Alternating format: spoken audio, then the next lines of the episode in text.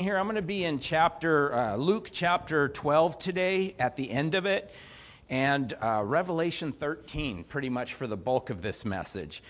And before I preach this message, I just want to make it clear to everybody why I preach this message, why I preach every message.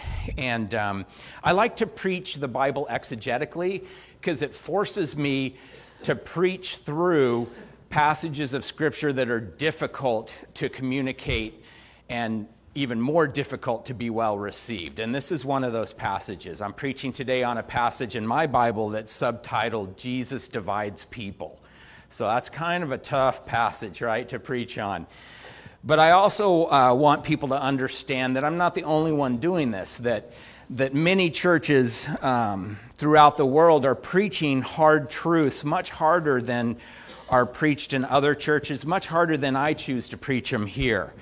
Um, so, issues like today, which will be kind of in your face a little bit, maybe, are um, you know being preached everywhere. It's not just uh, one church doing this.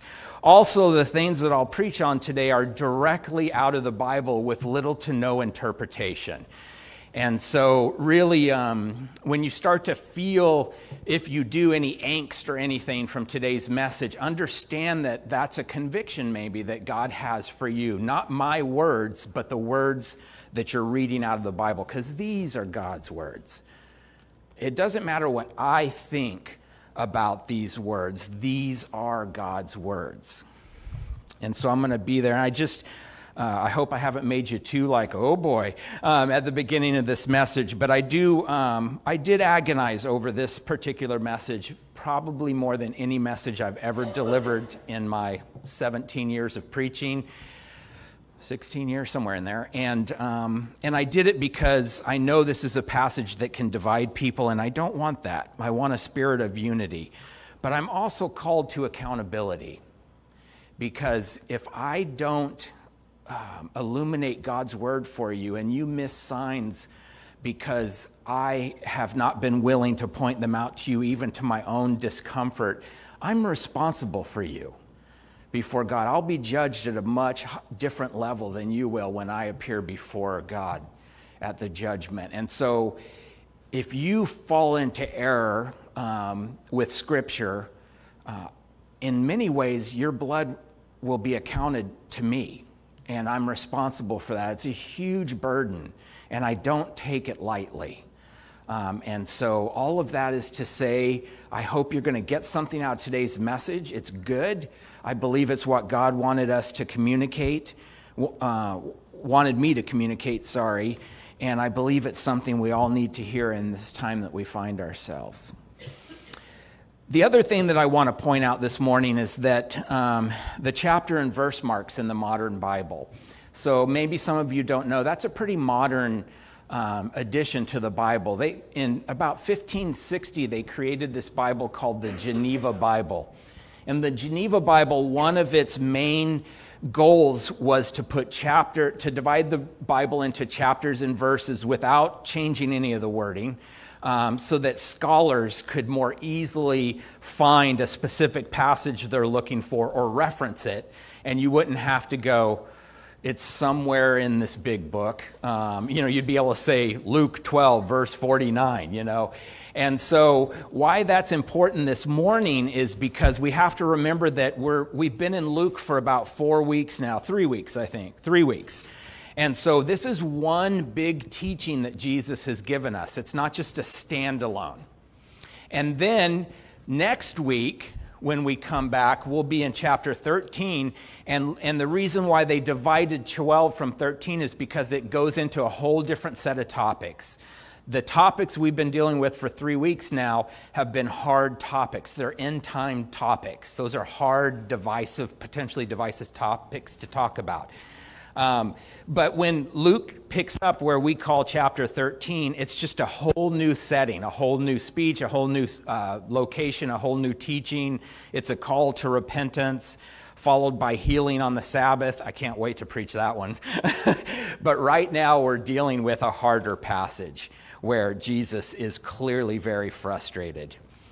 And as, as, as Jesus can, continues talking, remember last week we talked about him saying, You guys need to have a sense of urgency about this. And here's what it'll look like when the ends are approaching. And we went through the points that I kind of demonstrated, but I just was reading it out of the scripture there and how that there's modern equivalents for those points in ways that have never existed before. Um, but we see that this is a tough message that he really he was being very tough on people. And it's interesting too because you see this turn when you when we first read started chapter 12 you know he's just teaching about things like um, you know how valuable we are to god and to not be afraid of things. Um, and then this guy stands up in the crowd and just interrupts him while he's saying this stuff. And he says hey tell my brother to give me my inheritance so weird, right? Just this rude interruption. And you can see Jesus just get super frustrated. You think Jesus didn't get frustrated? You're wrong. He did.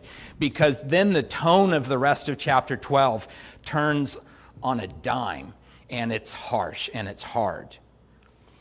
And so you, you can see that as you're kind of reading through 12. And I'm going to go through the culmination of that chapter this morning in a, in a section subtitled Jesus Divides People. So I'm going to I'm going to strive very hard not to do that, but I just want to give you some context into what we're doing this morning. So here we go. Luke chapter 12, I'm going to read it verses 49 through the end of the chapter for you here. Jesus says, I have come to cast fire upon the earth and how I wish it were already kindled. And in Jewish thinking, fire is a symbol of judgment, a, symbol of purity.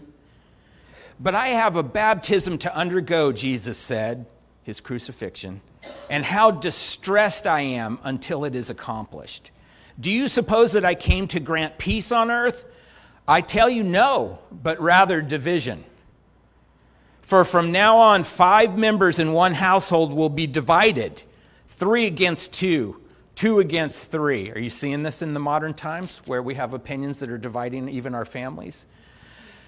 They will be divided father against son, son against father, mother against daughter, daughter against mother. It's a pretty specific list here. Mother in law against daughter in law, and daughter in law against mother in law.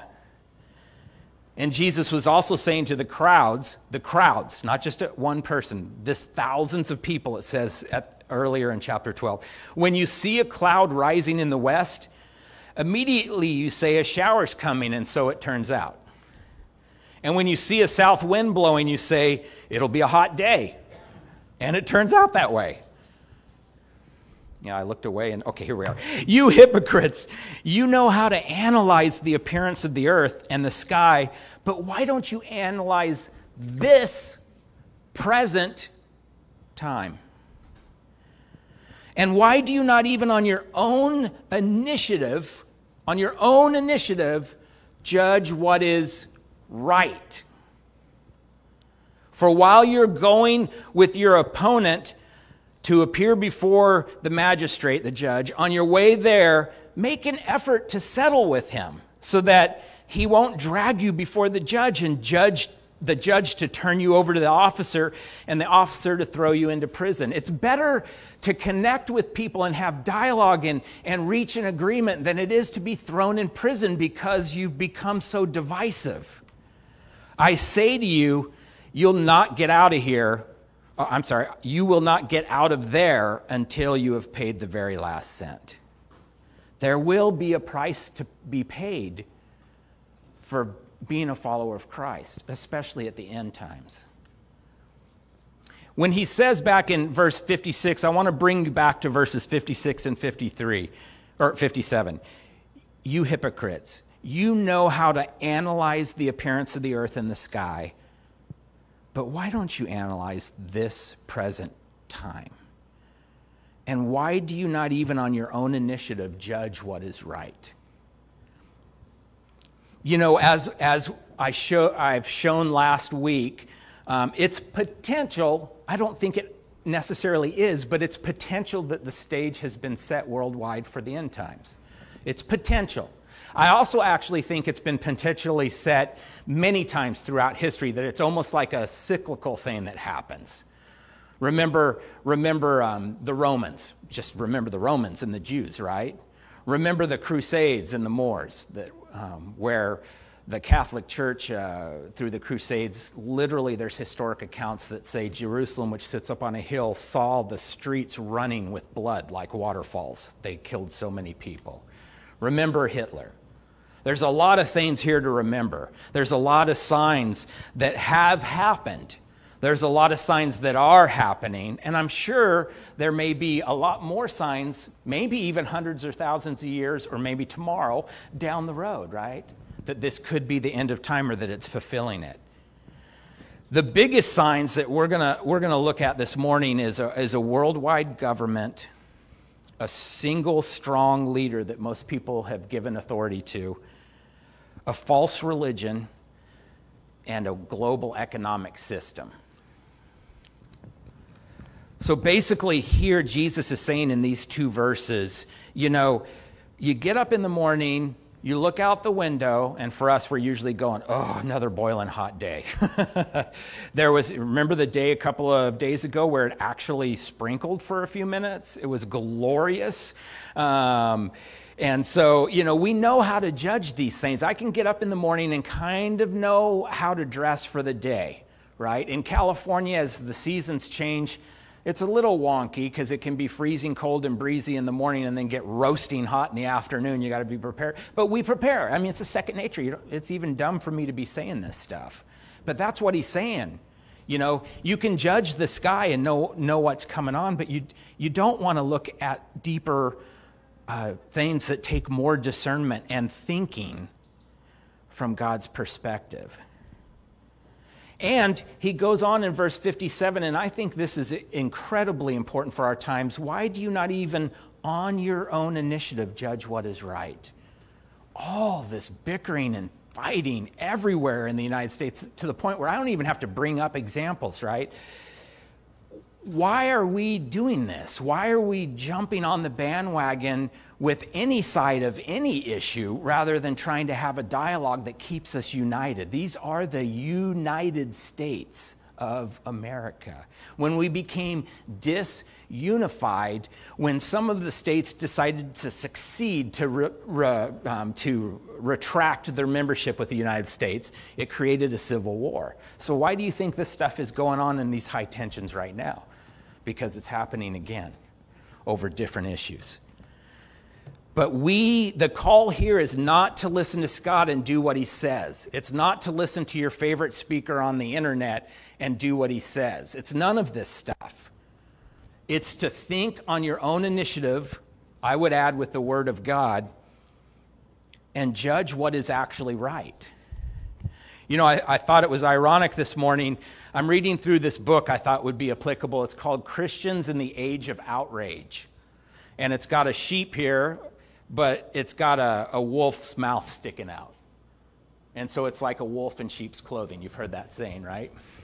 And as I was preparing for this message, just this morning I read this, this quote. Tell me if you resonate with this. And it's speaking to people, it's speaking to the justice and goodness of the Me Too movement.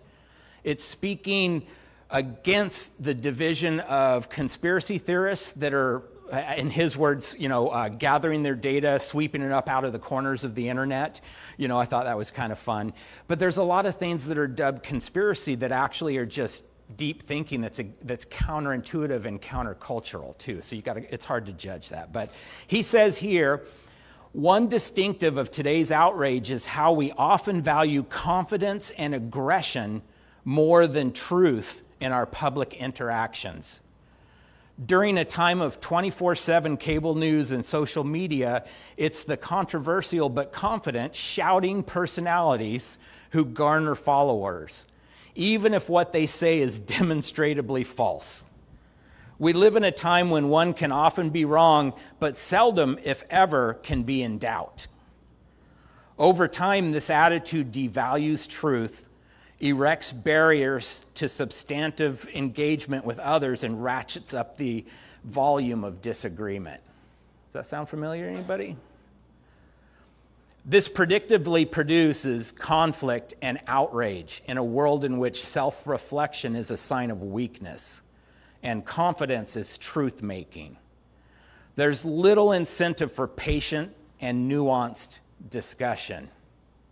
Can I get an amen there? For that reason, I think we need to discipline, yes, to disciple our minds and the minds of our friends to think more critically. I love that he says these kinds of things. This is a great book. I've only read that far in it so far, so uh, maybe I'll hate it by the end, but you can ask me in a, a week or two when I finished it, and, and I'll let you know. But I have seen some troubling signs over the last couple of months, particularly since COVID hit. And, um, and by troubling signs, I mean signs that have the potential, hear me now, the potential to line up with some exact scripture references about the end times. And it troubles me. And as I bring them up, I get knocked down. When I bring them up, I get accused of being divisive or a crazy or a conspiracist. I've had, peop- I've had my uh, person yell at me for this. Um, and when all I'm trying to do, and I hope you know my character enough to know this, all I'm trying to do is have dialogue, even when we severely disagree in our opinions. That's what makes America great. But somehow that has turned from greatness to divisiveness. And let me take you over now, as if I hadn't wound you up enough, to Revelation 13, where we're going to spend the rest of this morning. The beast. Should have marked it, but I kind of like flipping through my Bible too. All right. Revelation 13. Let me read to you the first 10 verses. Now, remember, you're jumping in in the middle of a really metaphorical conversation here, right? so it's going to be like, what? At first, all right? And the dragon stood on the sand of the seashore. And then I saw a beast coming up out of the sea, having ten horns and seven heads. And on his horn were ten diadems and on his head were blasphemous names. And the beast which I saw was like a leopard, and his feet were like those of a bear, and his mouth like the mouth of a lion. And the dragon gave him his power and his throne and great authority. And I saw one of his heads as if it had been slain, and his fatal wound was healed. And the whole earth was amazed and followed after the beast. They worshiped the dragon because he gave his authority to the beast. And they worshiped the beast, saying, Who is like the beast, and who is able to wage war with him? There was given to him a mouth, the beast, speaking arrogant words and blasphemies, and authority to act for 42 months was given to him. And he opened his mouth in blasphemies against God to blaspheme. And his name and his tabernacle, that is, those who dwell in heaven. And he's talking, his name and his tabernacle is God's name and God's tabernacle. That is, those who dwell in heaven. It was also given to him to make war with the saints. That's us. And to overcome them. And authority over every tribe and people and tongue and nation was given to him, and all who dwell on the earth will worship him. Everyone whose name was not, has not been written from the foundation of the world in the book of the life of the Lamb who has been slain. If anyone has an ear, let him hear. We've heard this before, right? If anyone is destined for captivity, to captivity he goes. And if anyone kills with the sword, with the sword he must be killed. Here is the perseverance and the faith of the saints. Doesn't that sound awesome? Like just really touchy feely? You know, it's terrifying. What I see in there, if you haven't read this passage before, is sweet. There's going to be all these really cool, crazy creatures coming out. I'm a monster movie fan, not gore, but like Godzilla monster movie. Uh, it's, it's kind of cool to me, although what happens isn't. And there's reasons for the horns, the crowns, all this stuff. There's been a ton of commentary throughout the ages about that. I'm not going to go into that. Um, you can, but be careful. In verse 4, you see that people will be deceived to worship this beast and be surprised when others aren't willing to do so and to go to war with the beast. against the people that aren't willing to worship him. For a, a period of time, it shows in verse 5 this beast will be arrogant and blasphemous, and people will accept that. Remember, from verse 4. Verses 6 through 7 this beast will eventually make open war against God, God's church, and God's people. And in verse 8, again, lots of people, maybe the majority of people, will worship the beast and they'll follow along. That doesn't surprise God. He's already written it down. they were never his, you know. This they were never written in the book of life through the salvation of the Lord of Jesus Christ. And it's interesting that he'll have heads like lambs, right? What does it say? Uh, having ten horns and seven heads and on his horns and, da, da, da, and the beast. Uh, oh, it doesn't say in this spot here. It must come later. That's why I don't have it in my notes here. Before we go to this next slide, that I want to show you a sign of what's going on that's related to the one world authority potential. Okay, that's what the slide is. I want to ask you a rhetorical question I don't want an answer for except inside of yourselves. And that question is Is it possible that situations like this have arisen in the past? And I've already told you they have. Antiochus Epiphanes, Antiochus IV Epiphanes, rose up right before the time that Jesus was born. He sacked the temple in Jerusalem. He sacrificed a pig on the altar, and he set up a statue of Zeus, the abomination of desolation, that many people think is, is going to happen, could be said to have already happened. I actually believe that myself. Then you have the sacking of Jerusalem itself and the temple after Jesus was crucified in about 70 AD, where they destroyed the entire temple and um, they disperse, the Jews dispersed because otherwise they're slaughtered. Eventually, you have Caesars that are crucifying them, pouring them in oil, and doing enough of it inside of the city of Rome that they can light them up at night and use them as night lights. I'm not kidding. Then you have, like I've said, the Crusades. You've had other things come up, and I think it really, I think Hitler in many ways very clearly um, fulfilled potential to be the beast. As he rose up and people started going, yeah, yeah, yeah, yeah. And all of a sudden, even when millions of people are being destroyed, people are all of a sudden on board with it. And it's because they got swept up in something that started off really small. They got swept up. And Hitler used the church, the Catholic Church, to begin with. No, no, uh, I'm not bagging on the Catholic Church, but he, he knew that he had to get the churches on board too. And so he used the Catholic Church like this is a holy thing. These Jews, they're Christ killers. You know, they, they keep taking all your money because, you know, Jews are all about money. I mean, he played all of these cards until a man named Bonhoeffer, which I studied in my master's program, came along and, and, he was a priest and he said, This isn't right, something's wrong here. But it was too late. Bonhoeffer ends up getting hung by the Nazis um, for pointing out the wrongness that they were doing. And then they go on to form concentration camps and slaughtering of people. So let me show you this next slide as we think about concentration camps. This is on the Army National Guard career website.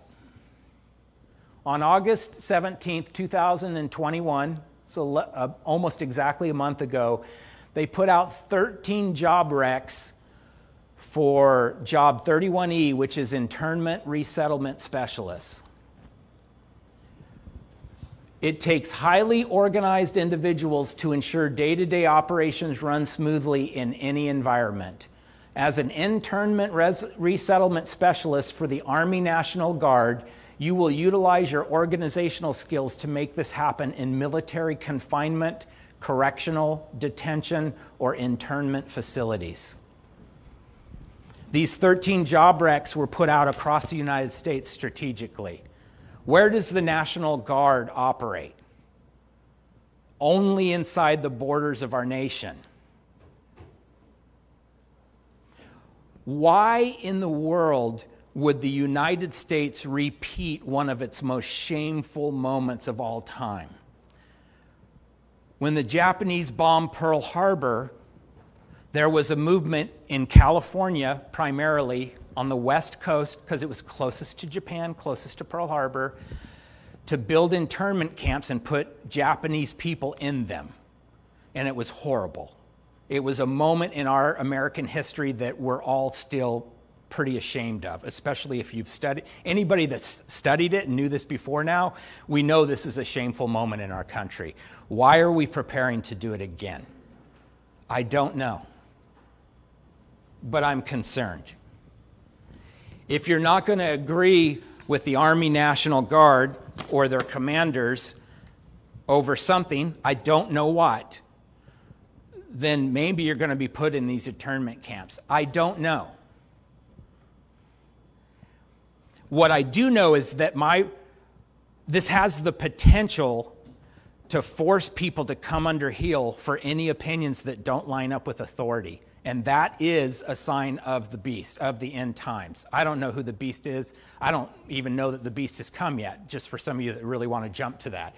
Um, but this starts down that road. As a man of Jewish heritage whose uh, family two generations ago fled Russia in the face of Hitler, I am really concerned about this job rec. My protective concerns over government COVID related mandates over the past year and a half, this makes me uncomfortable. My freedom concerns over a society that no longer tolerates differing opinions. This makes me uncomfortable. My fully vaccinated concerns over the dehumanizing coercion and segregation of the unvaccinated. This makes me concerned. It is what they're doing in Australia already. A nonpartisan voter, that's who I'm registered as, who's president. Yes, I'm claiming him as my president because he is our president. Sorry for some of you for saying that, but that's the way it is. Has declared war on the unvaccinated, according to AP News. Now, I wrote that, that those notes uh, earlier this week on Friday or Saturday when I was fine tuning this, and I had posted that AP article on my Facebook. Last night it was taken down. I was not notified by Facebook. All the comments are locked. I Googled Biden declares war on the unvaccinated because it's a, it was an AP News article.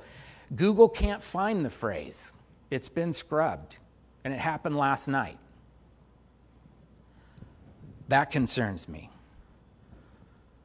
A lover of the freedom and ideas of the United States, a patriot, can I still say that? Who sees my country putting out 13 job requisitions for internment specialists strategically spread out across the country, that concerns me. It should concern you for whatever reason it's being done. I still disagree that any player here is potentially the beast. I want to make that really clear because I know this has the potential to have people from both sides jump in on here. I continue to gently push back to people on both sides of these, of these and other issues that we need to operate from data, job recs, and not our emotions. After all, if this was a beast, here's, here's a, a saying for some of you pre trib uh, uh, rapture people, right? Uh, I'm not one of them, but that's okay. Uh, if, this, if this was the beast and he was creating a one world um, system and religion right now, doesn't that mean you were left behind?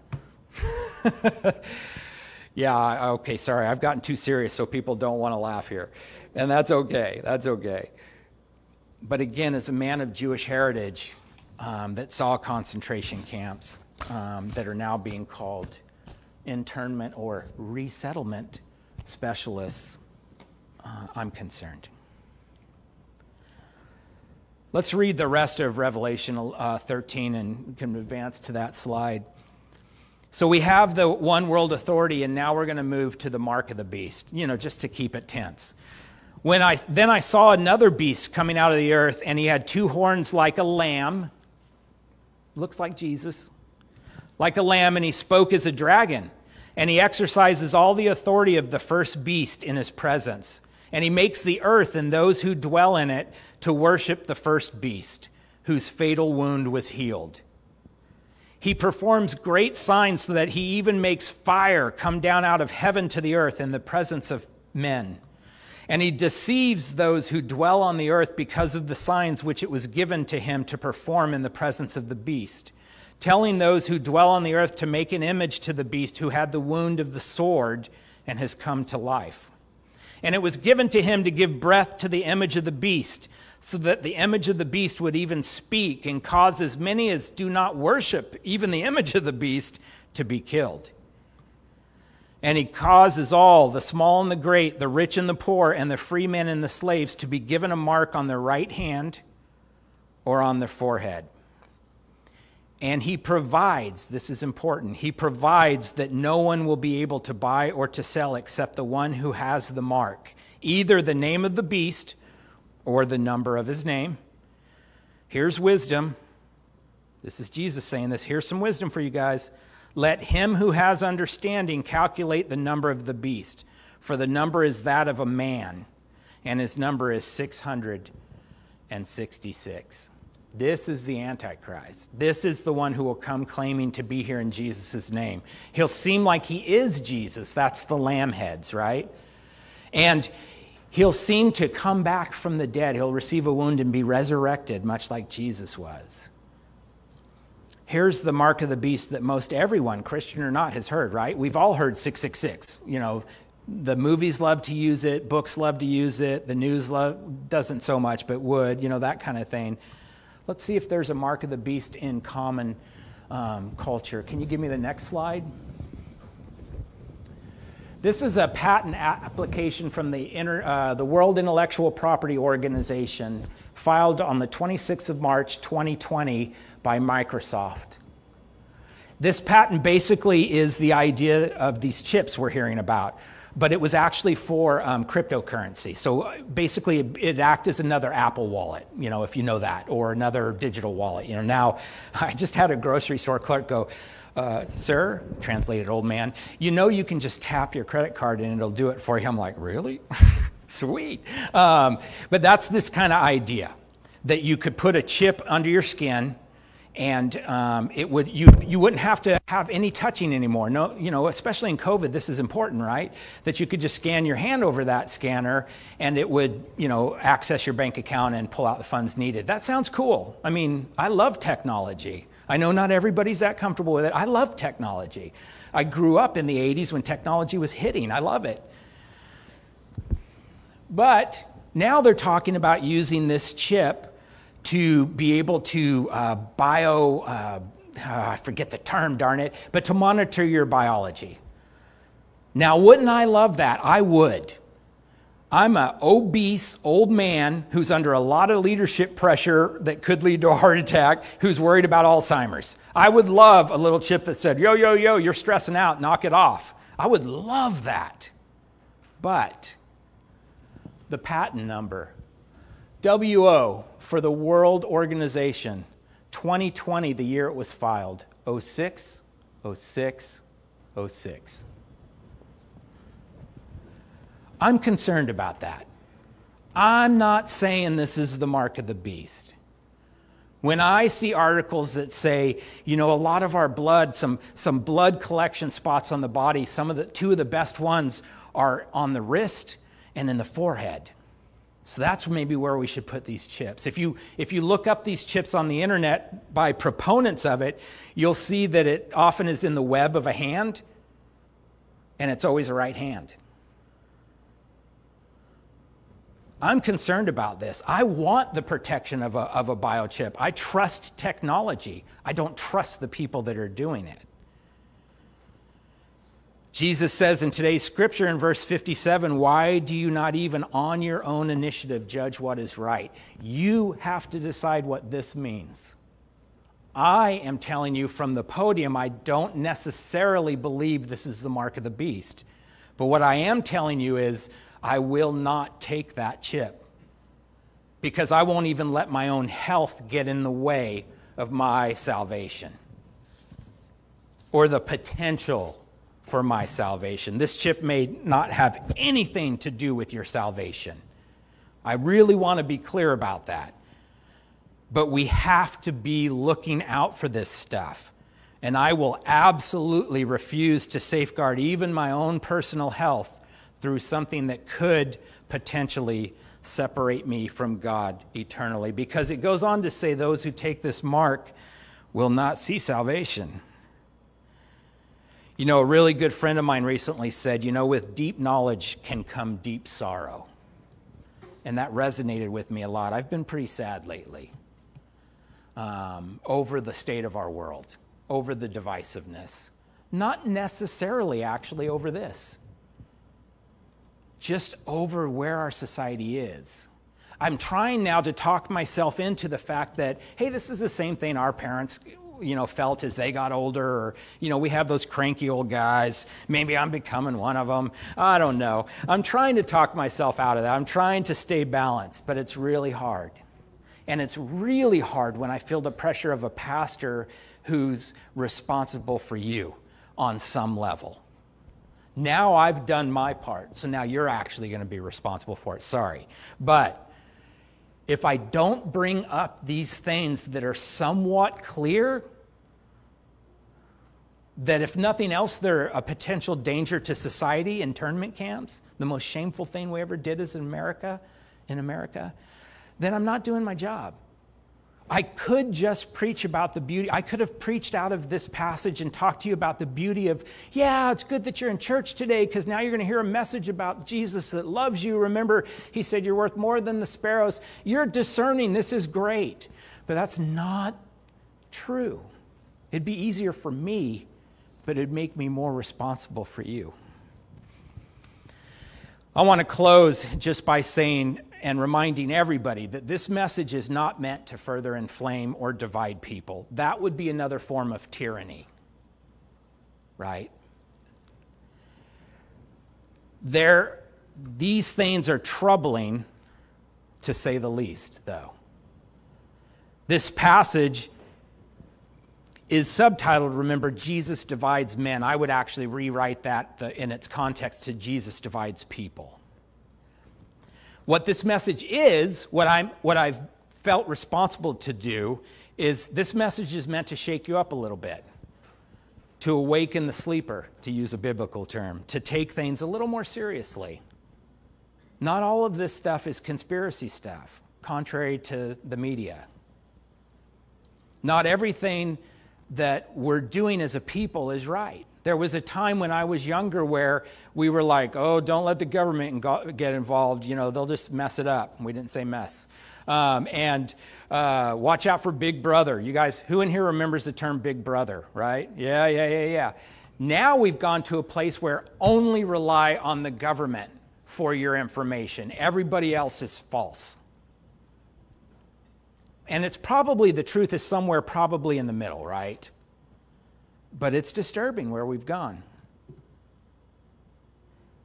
Whenever we find ourselves, we have to live there righteously. After all, as followers of Jesus, it's not by our powers, right? It's not by God's discernment that makes this great. It's by the it's by Christ living within me, the hope of glory. We hope for glory, but we still got to work it out. That's why we're disciples, discipline. Before you overreact to this message and put me on blast, um, and frankly, I was put on blast a little yesterday online just for the title of the message. Um, I just want you to think about today's message, and I want you to see that what I'm talking about is something that should cause you to stop and think and not just to take the party line no matter and by party i mean just general uh, I, nowadays i would say the social media line. And from whichever side you're on figure out what ways it is possible for christian people to come together in unity with the father in the name of jesus not divisiveness. Understand that i'm trying to preach a message that is a message I hope will bring unity, at least cut down some of the bickering between actual Christian people but more to try and get them to see, okay, maybe there is some cause for something. But I don't really believe it's what you think. That's fine, but let's have some dialogue about it. You know, at the end of the day, Jesus is the source of all information. And you have most of that right here. You have the rest of it inside of you Christ in you, the hope of glory, the Holy Spirit residing in you. Jesus is the one who has the source of all truth that cuts through all the, the stuff swept into the corners of the internet. Jesus, uh, we, have to, we have to separate our personal beliefs from actual truth. And that starts for me with me. And that's why I agonized over this message all week. Jesus is the source of eternal life. Nothing else is. Jesus is the way, the truth, and the life. Now, if you're, if you're listening to this message this morning and you haven't known him in that way, maybe you're online and you don't even attend church, whatever it is for everybody, and you haven't thought of Jesus this way, and you're wondering, like, how does Jesus point to the mark of the beast and how does that that scares me when I think about you know the patent number or whatever it is that that triggered you today and I apologize for triggering you. The point is that this book these words this scripture contain the knowledge that God wants us to have down to the very last days actually beyond to a new heaven and a new earth that's described. And it ends with the words, Come quickly, Lord Jesus. Amen. And so if you don't know Jesus in that way, if you don't if you do know Jesus that way and you don't know scripture that way, either of those things, I want to encourage you to just dive in hard on these things. Because you're going to need to know if this was the final cycle of, of the end times, and I'm not saying it is. I find it hard to believe that it is, to be honest, but I see the signs. The only thing that's going to get us through is truth and love. And we need to know the way to truth and love, and that will lead us to eternal life. Jesus is the way, the truth, and the life. I encourage you, if you don't have a relationship with Jesus, to talk to somebody who does and figure that out. Be critical with them. It might be fun. You'll make them really uncomfortable. They'll have to explain their beliefs. Come talk to me. I love those conversations. Um, if you're a person who really hasn't studied Scripture, you, these times demand that you know your Bible better than maybe any generation. That's why God had it recorded now so you could have it. You need to know your Scriptures, you need to be in the Word. And then together, let us seek for unity and peace and love and support from the bottom to the top. From the bottom to the top, because that's what Jesus is all about. Let me pray for us. Whew, Father God, I, I thank you for this day. Um, to be truthful, I thank you that this message is over. Uh, it's been hard. Um, we live in a hard time right now, Father, and we're trying to do the best with it. And frankly, most of the time, everyone, including me, is failing pretty miserably at it. We just, we just ask you to come inside of us, to live inside of us, to, to power us, to, to ignite us through the Holy Spirit in such a way that it pushes out all the things that you would have removed from our lives, all our thoughts, all our feelings, all our emotions, all our beliefs. Get us back to the way to truth and eternal life because that's what you are. And we ask these things in Jesus' name. Amen. I'm going to ask Kyle or Gary to come up front now.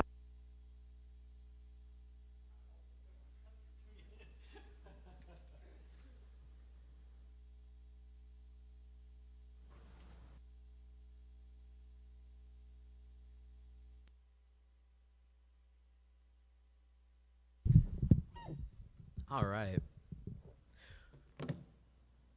Well, that's a very, I don't know if hard is the right way, but interesting message uh, to follow up. Thank you, Scott, uh, for that very convicting word. And normally throughout the message, I'm laughing at your jokes, but I found myself not doing that because I was so uh, dived in, dialed in rather to what you were saying.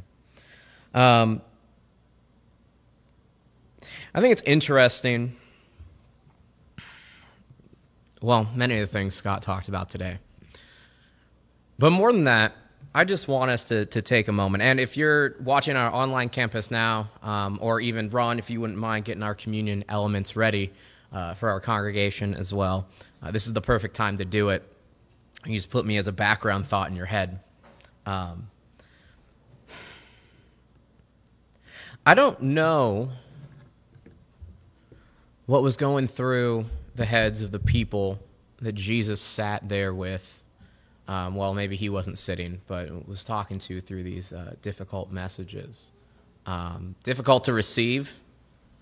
Um, I'm sure, except for the fact that you know he was Jesus and God, and like that maybe makes things easier. I'm not sure because I'm not that. Um, I'm not sure exactly what was going through his head, though. I I know whatever, it mustn't have been easy. I know that as I sat here and I uh, get to listen to Scott, and not just here on a Sunday, um, I get to be here throughout the week with Scott. And um, we have what we call staff meeting, um, counseling sessions, sometimes those turn into many discussions revolving around the message that he is um, preparing every time I enter into a conversation with him, uh, I find myself leaving with perhaps not bad questions, but many more questions than I had entered into with. And those are honest questions, and they're honest questions that all of us on some level have. And those are the questions that I truly believe Jesus calls and wants us to be asking him. I'm sure there are questions that the disciples had, and the many that are recorded in Scripture, that they would ask to Jesus. And for walking with him for three years, they still had many more questions. And I think that that just goes to speak towards not just the point in time, but the process and the journey that we take with Christ every day. Hopefully, every day. And with that being said, I want to give, not that you need my permission, but I simply want to vocalize the permission that God has given you and all of us. It's okay to ask hard questions. He's a big boy, he can take it.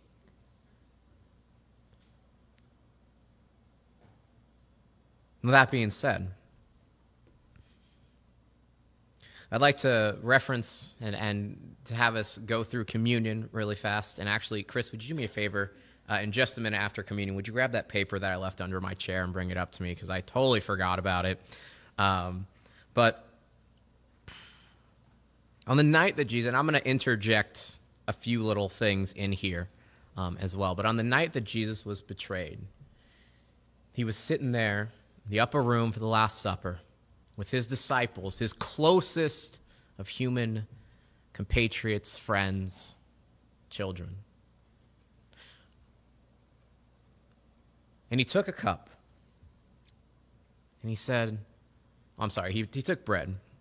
Wow. He took bread and he broke it. And he said, This is my body, which is broken for you. To do this, in remembrance of me. Thank you, Chris. Thank you. I wonder what the disciples thought then. If it was just, oh, okay, or if they had some more questions that perhaps weren't being answered yet. And in the same way, he took the cup of wine as we have juice. He said, This is my blood, which is poured out for you. Do this in remembrance of me.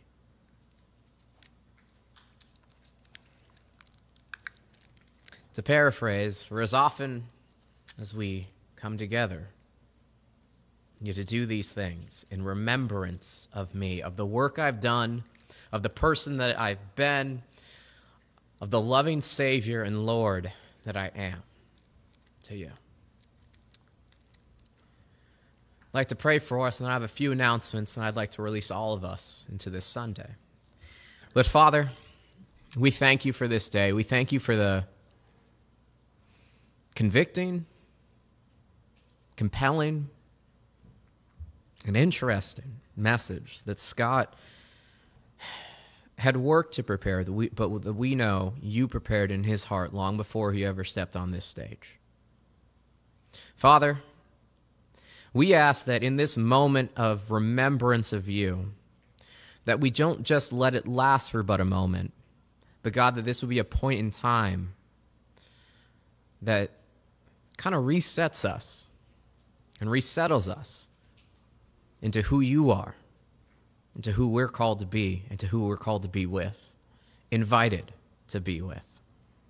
So, God, I asked for questions to be stirring in my mind, for questions to be stirring in the minds of all of those, whether it be here in the Pleasant Hill campus or on the online campus.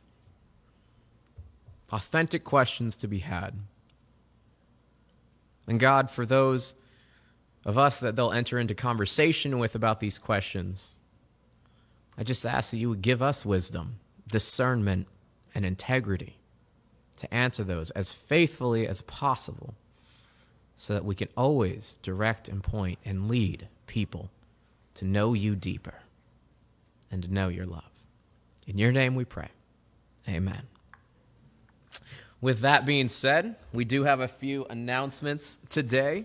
Uh, for those of you that are online, of course, and I've actually been on there, I'm it's usually either me or Elder Barry uh, that is uh, acting as First Christian Church Online. So we've been watching you, interacting with you uh, throughout these weeks and months. And so if you guys can drop us a like, a comment, or just give it a share, um, there are a couple things that that does for us. Obviously, it lets us know that you're engaged in watching, um, and that's super important um, just so that we know what's hitting, where the state of the congregation at, and of course, as elders, uh, for our elder team to know, uh, well, the spiritual state of the congregation is kind of one of their jobs. Um, for a like, that just shows that you are in community with other people as you're watching it to know that we are in this together. Uh, you can almost consider it kind of like a small group in such a way. It's really easy to, to join and be a part of. Uh, and as for the sharing, well, that just gives access to all the friends and family that we have um, for our online presence individually um, to just share the gospel and welcome them into this family as well. We have a lot, a lot of chairs, so we have a lot, a lot of room for more people uh, to join us here.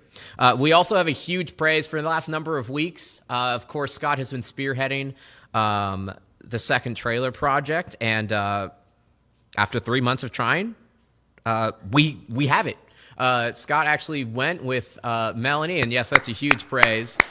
Um, they drove up to Sacramento on Friday, I believe getting the nod from Scott, so I believe that's right. Um, and they spent all day going up there getting it. Scott used his amazing trailer backing skills and backed in the place. And so that is just a huge praise and a ministry, not just opportunity, but a tool and a resource that we have to, of course, love people, uh, spread the gospel, and bring people to know him a bit more. Um, some prayer requests for our prayer warriors out there. Robert, I know you're a prayer warrior, uh, so you know I'm going to be looking at you all for this one. Um, be praying for a spirit of empathy and unity, of course, as we, we need consistently. And as Scott touched on, hit on today with a sledgehammer to a nail. Um, sit, uh, just against the spirit of divisiveness, anger, and frustration. Uh, really be thinking, what would Jesus do? And lastly, for a sense of urgency of living out our faith collectively, as well as um, your faith, my faith individually, of course. Um, because nobody knows the day or the time. So it could be today, it could be tomorrow, it could be a thousand years from now. We don't know. But I want to live with that fire under my feet. I don't want to get complacent. Sermon 2.0 with Elder Barry is, of course, on Wednesday nights. Uh, request a Zoom link from Barry or Scott, um, John, and you can go on our website, of course, to check that out. And lastly, and this is I am excited for because I have been in conversation with Scott for the last couple of weeks, I believe. And of course, he's been talking with Jamie Davis, but she is spearheading and leading our uh, birth through pre K ministry uh, development and the team of that. Um, if you are interested at all or want to know any more information about that, please, please, please um, contact Jamie. Uh, you can contact Robert to get in contact with Jamie. You can contact Scott or myself or Barry or any one of the deacons or elders. We would love to help you plug in. I am really excited for that ministry to take off um, as well. With that, thank everybody for being here. Thank you, everybody on Facebook, YouTube, wherever you're listening from, uh, for joining us today. You're blessed, be loved, and be loving, and have a great Sunday afternoon. Thank you.